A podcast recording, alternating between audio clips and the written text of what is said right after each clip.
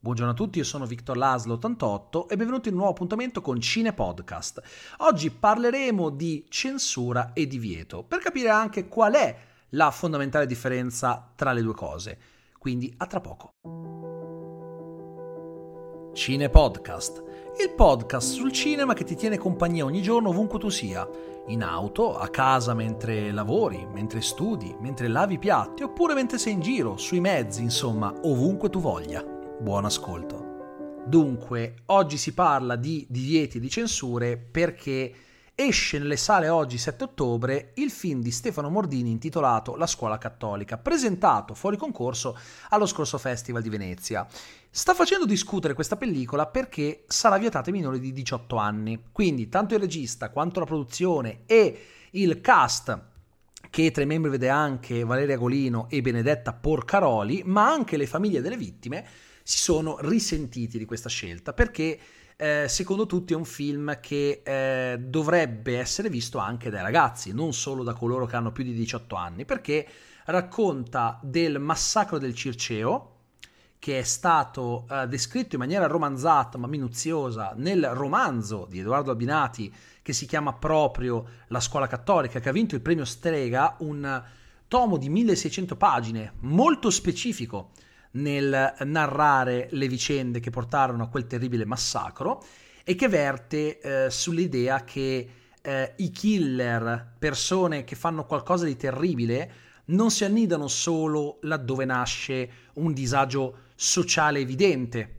Non uh, si tratta solo di persone che hanno magari subito abusi in infanzia e che sono stati rimbalzati dai servizi sociali nelle periferie di grandi città, come spesso si può pensare sembra sempre essere il, il, il, il tipico profilo del serial killer. No, vuole fare capire che anche persone che sono nate in un contesto sociale eh, agiato possono essere capaci di qualcosa di terrificante. E si parla anche delle protezioni politiche che queste persone ebbero. Quindi eh, i, eh, gli assassini che si sono resi ehm, noti per il massacro del Circeo avevano uh, 19, 20 e 22 anni, erano dei ragazzi, per cui è importante che i ragazzi di oggi ricordino quello che è successo. Le famiglie delle vittime, eh, guardando il film, sono rimaste molto eh, colpite e hanno dovuto rivivere un dolore che non, ha, non è mai stato superato naturalmente, ma pensano che sia necessario che questo film venga visto. Per cui ha sbigottito l'idea di censurarlo, soprattutto perché il ministro Dario Franceschini, poco tempo fa, aveva firmato un decreto secondo cui non eh, sarebbe più stata permessa la censura delle opere artistiche nel nostro paese, cosa che soprattutto per i film c'è stata per tanto, tanto, tantissimo tempo. Quante volte si sentiva di un film che arrivava tagliato nelle sale? Ebbene, si è gridato alla censura. È anche vero che la commissione che si occupa di queste cose aveva votato per il divieto eh, del film prima di essere sciolta. Proprio in queste ore si è riformata una commissione che starà molto più attenta nella ratificazione eh, di eh, questo tipo di faccende. Il punto però qual è? Dario Franceschini all'accusa di censura ha risposto no, non è censura. Censura sarebbe se il film non fosse disponibile da nessuna parte nella sua versione integrale per come è stato pensato, ma il film è recuperabile eh, nell'esatta forma con cui l'ha pensato il regista Stefano Mordini, gli sceneggiatori, eccetera. Semplicemente vietato ai minori di 18 anni, quindi c'è questa sorta di cavillo, perché censurare qualcosa significa non permettere a nessuno di poter godere dell'opera in maniera profonda, in maniera completa. Qui invece non si sta facendo una cosa di questo tipo, effettivamente. A livello formale non si tratta di censura. A livello pratico si tratta di quello che eh, da un punto di vista tecnico viene definita paraculata estrema. Questa è una paraculata estrema, ma io non sto censurando, sto solo vietando a una buona fetta del pubblico di vederlo. Non è censura, eh, di fatto non è censura. Però è qualcosa che forse pericolosamente si avvicina. È comunque un tentativo di impedire a specifiche persone, che sono tante, in questo caso eh, i minori di 18 anni, di guardare questo tipo di film.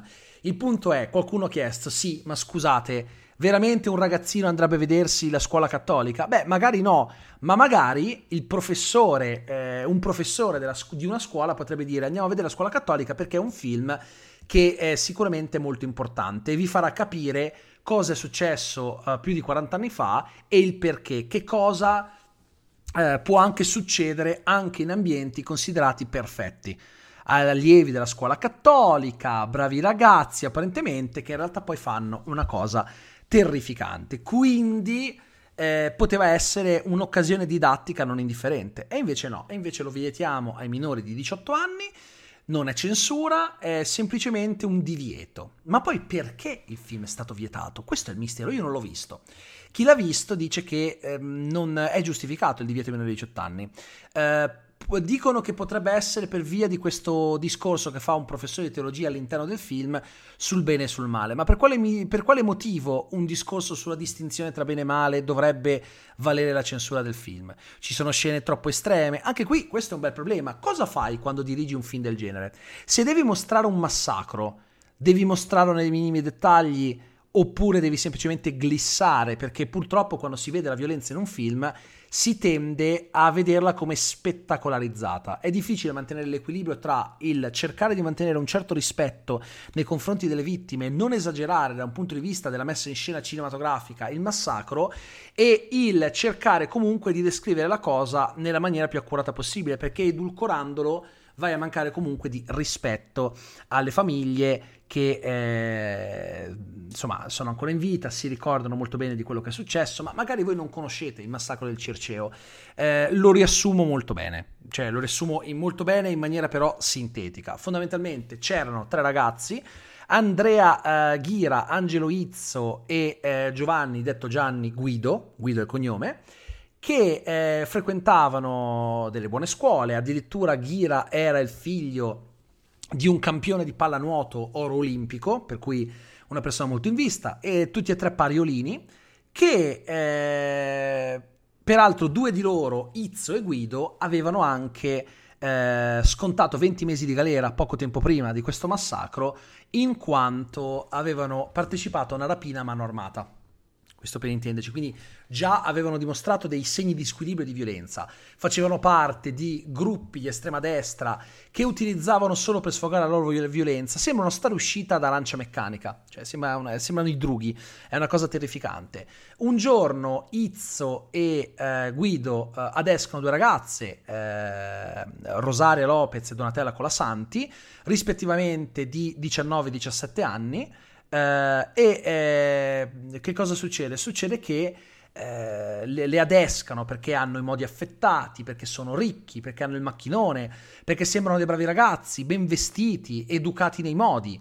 Loro salgono sulla, sulla, sulla loro macchina dove dovevano andare a una festa a Lavinio, ma in realtà già nell'auto apprendono che non andranno alla festa, ma che i due li, le stanno portando dal capo dei marsigliesi Jacques Berger che aveva chiesto loro di procurare due donne per fare festa.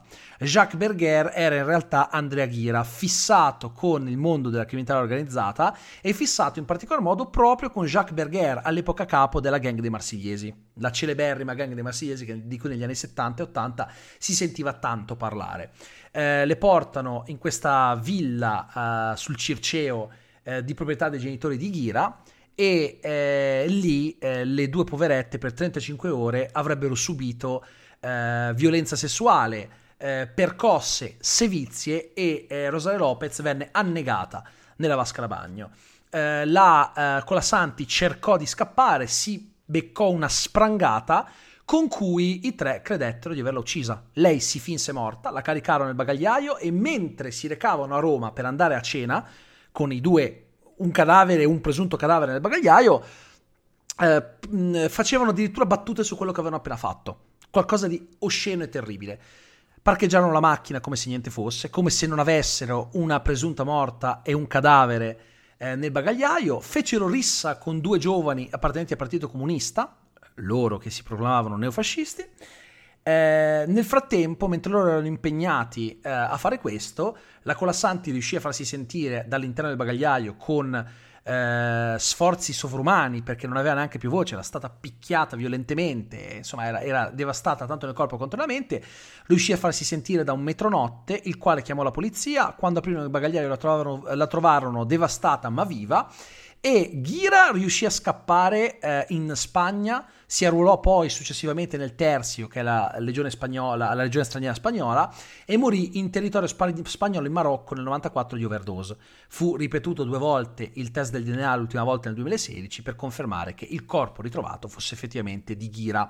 Eh, Izzo e Guido vennero condannati all'ergastolo, ma Guido evase due volte, non si capisce come fece, e eh, nel 2009 venne scarcerato.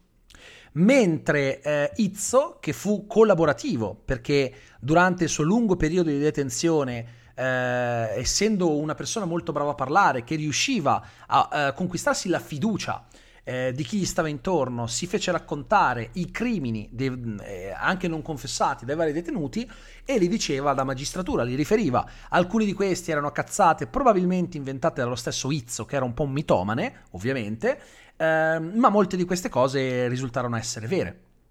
Izzo fu colui che fece nomi e cognomi, una volta scoperto, di chi fu a eh, violentare Franca Rame e disse chiaramente che lei aveva subito uno stupro, cosa che la Rame stessa non aveva mai dichiarato. Aveva dichiarato di essere stata fondamentalmente eh, rapita e eh, di aver subito violenza ma non sessuale. Eh, e invece fu proprio Izzo a dichiarare questa cosa, quindi contro la volontà della Rame, che neanche sapeva che Izzo stava per dire questa cosa, eh, e fece molto scalpore questo. Quindi venne scarcerato nel 2005 e che cosa accadde? Che poco dopo uccise la moglie e la figlia di un uh, boss della Sacra Corona Unita conosciuto in carcere che gli aveva chiesto di occuparsi di loro a livello economico. Eh, lui si era legato alla madre diventandone l'amante ed era diventato come un padre per la ragazzina. A un certo punto ha ucciso la donna perché diceva che gli mancava di rispetto e poi la figlia perché aveva assistito all'omicidio ed era una testimone importante che non voleva lasciare in giro e venne rimesso naturalmente in carcere. Quindi attualmente di questi tre autori del massacro vivo, sono vivi Guido e Izzo, uno scarcerato, l'altro tuttora in carcere. Per cui una, una, una, questione molto difficile da mettere in scena, perché come fai a metterla in scena senza rappresentare la violenza? Perché poi non è stato solo il delitto in sé, è stato anche quello che è venuto dopo, tutta la questione di quello che era latitante, quell'altro che ha vaso due volte, quell'altro che viene scarcerato eh, dopo, dopo essere stato un testimone chiave per molti delitti risolti che ha aiutato per appunto a chiudere e poi una volta scarcerato eh, uccide altre due persone. Insomma, sicuramente eh, fu qualcosa che fece parlare per decenni e ancora oggi se ne parla, oggi eh, in particolare per via dell'uscita del film. Quindi io non so però se eh, ci sia stata una rappresentazione di violenza tale che eh, possa valere il, il, il divieto ai minori di 18 anni. Chi lo ha visto a Venezia dice che in realtà non c'è niente da que- da, di quello che è stato rappresentato di così violento per cui un ragazzino per dire di 17 anni eh, non potrebbe vedere. Quindi è, è, anche un po' questo il senso. Perché è stato vietato? C'è chi aveva suggerito che fosse per l'appartenenza eh, ai gruppi di estrema destra e per il dichiararsi neofascisti dei tre personaggi, ma pare che nel film questo aspetto non sia trattato. Quindi io sinceramente lo voglio vedere per capire come mai si è meritato un divieto del genere. Inizio a sospettare che forse le scene di violenza siano state considerate troppo estreme. È l'unica cosa che mi viene da pensare. Però non è neanche semplice capirlo. Non è semplice capirlo perché eh, alla fine, eh, finché non, non, si è visto il film, non si può sapere. Però questa questione della censura è interessante. Cioè, eh, vieti la censura, eh, ti assicuri che non ci siano più censure assurde sulle opere che siano cinematografiche o di qualunque altra natura, artistiche, eh, dopo tanti anni in cui le opere venivano censurate molto spesso ignominiosamente, e poi fai il giochetto del non censuro ma vieto. Come mai in Italia abbiamo questa fissazione per le censure, per i veti? Come mai? Perché si deve vietare? Sotto quale eh, profilo? Cioè, voglio dire, ci sono film eh, che in Italia non sono stati vietati. Ad esempio, come mai The Suicide Squad non era vietato ai minori di 18 anni? Perché mi risulta non lo fosse. Come mai? Cioè, è uno dei film mainstream più violenti che abbiamo mai visto, come anche Hellboy, che non era adatto ai minori di 14 anni, però mi sembra che i, i, quelli, quelli, sopra i 14 anni potevano andare a vedere il film. E ragazzi, Hellboy, quello di Marshall con David Harbour, è violentissimo, eh. Se uno non è abituato, cioè, non stiamo parlando di un film di nicchia, parliamo di film prodotti da grandi major, parliamo di film che sono distribuiti in tante sale e sono di una violenza spaventosa, teste che scoppiano, budella che fuoriescono, lingue che vengono strappate. Non è sicuramente un tipo di violenza che, a cui siamo abituati in film con una così larga distribuzione. Di solito questo avviene con film un po' più eh, di nicchia, no? Eh, voglio dire, all'epoca vietarono Hostel e ne fecero anche un vanto per la campagna di marketing. Ricordo che all'entrata nei cinema distribuivano i sacchetti per il vomito con il logo del film. Questo era tutto marketing. Poi andavi a vedere il film, era violento, ma ad esempio, secondo me, in un The Suicide Squad vedi molta più violenza rispetto che in un hostel. Solo che in hostel l'idea è che è una violenza legata al sadismo.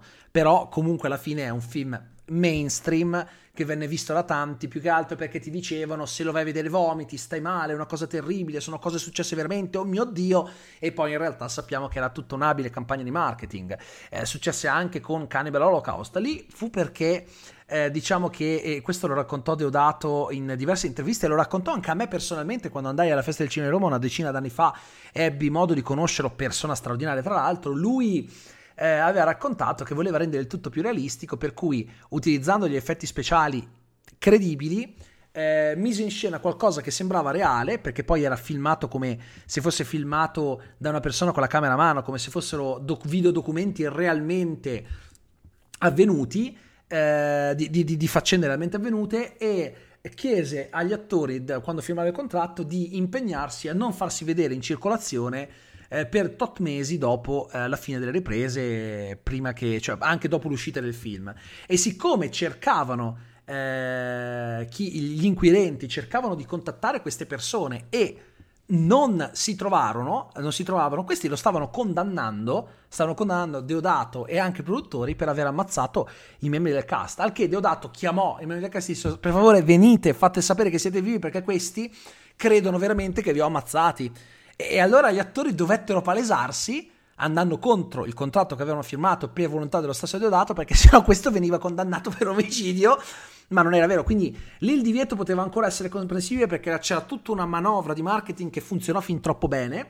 Ma nel caso di questo film non lo so onestamente, nel caso di questo film non riesco a capire quale poter, possa essere il, il punto. Quindi sa, sarà da vedere sarà da vedere. È un film che in sé non mi aveva. Per, peraltro, qualcuno può dire campagna marketing.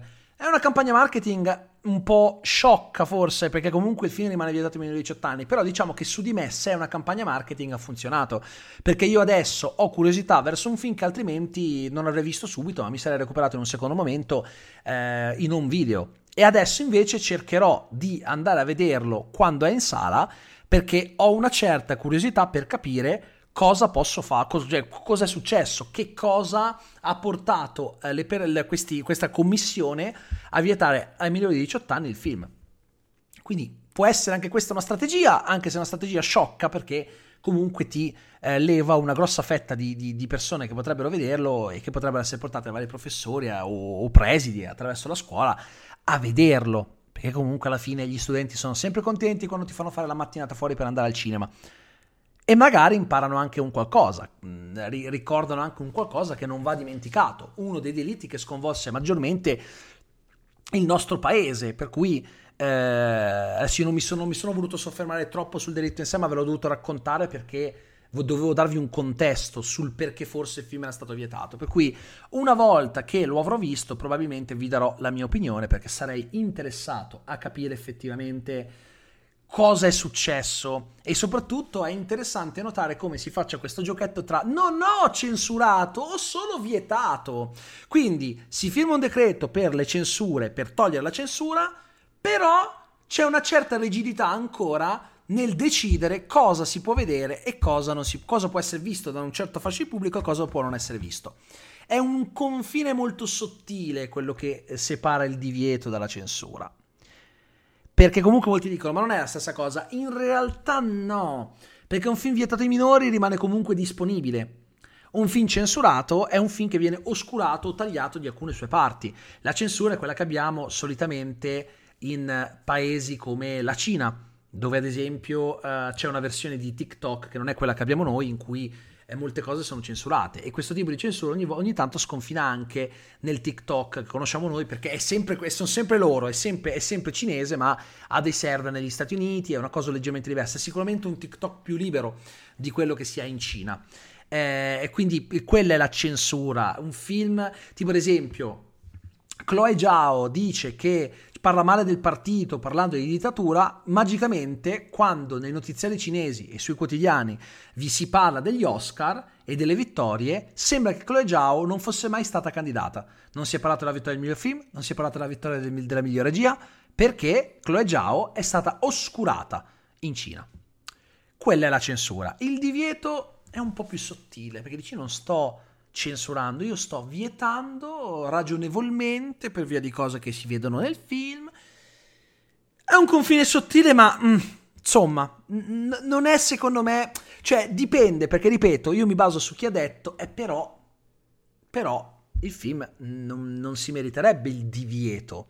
E questo è il fatto, che chi l'ha visto ha detto non mi sembra un film da vietare ai minori di 18 anni, quindi vai a sapere che cosa è successo. Io vi ringrazio eh, infinitamente per avermi seguito eh, anche oggi. Eh, grazie mille perché il podcast comunque è nella top 20. Non so se poi oggi pomeriggio, quando aggiornerà la classifica, sarà sceso, ma al momento è nella top 20 su Spotify e io non posso che essere felice. Per me è anche troppo, nel senso che eh, non mi aspettavo di arrivare a un simile risultato. È anche vero che ho la possibilità di spammare i podcast su spazi che hanno uh, un po' di follower, quindi è, è pompato anche da quello, però anche in passato facendo la stessa cosa, avendo comunque numeri abbastanza ampi, lo stesso si arrivava comunque nella classifica, ma in top 20 era difficile resistere. Quindi grazie veramente per, per, l'affetto che state dimostrando nei confronti di questo podcast. Io vi do appuntamento a domani, sempre con Cine Podcast, per una nuova puntata. Grazie mille, buona giornata e ciao a tutti.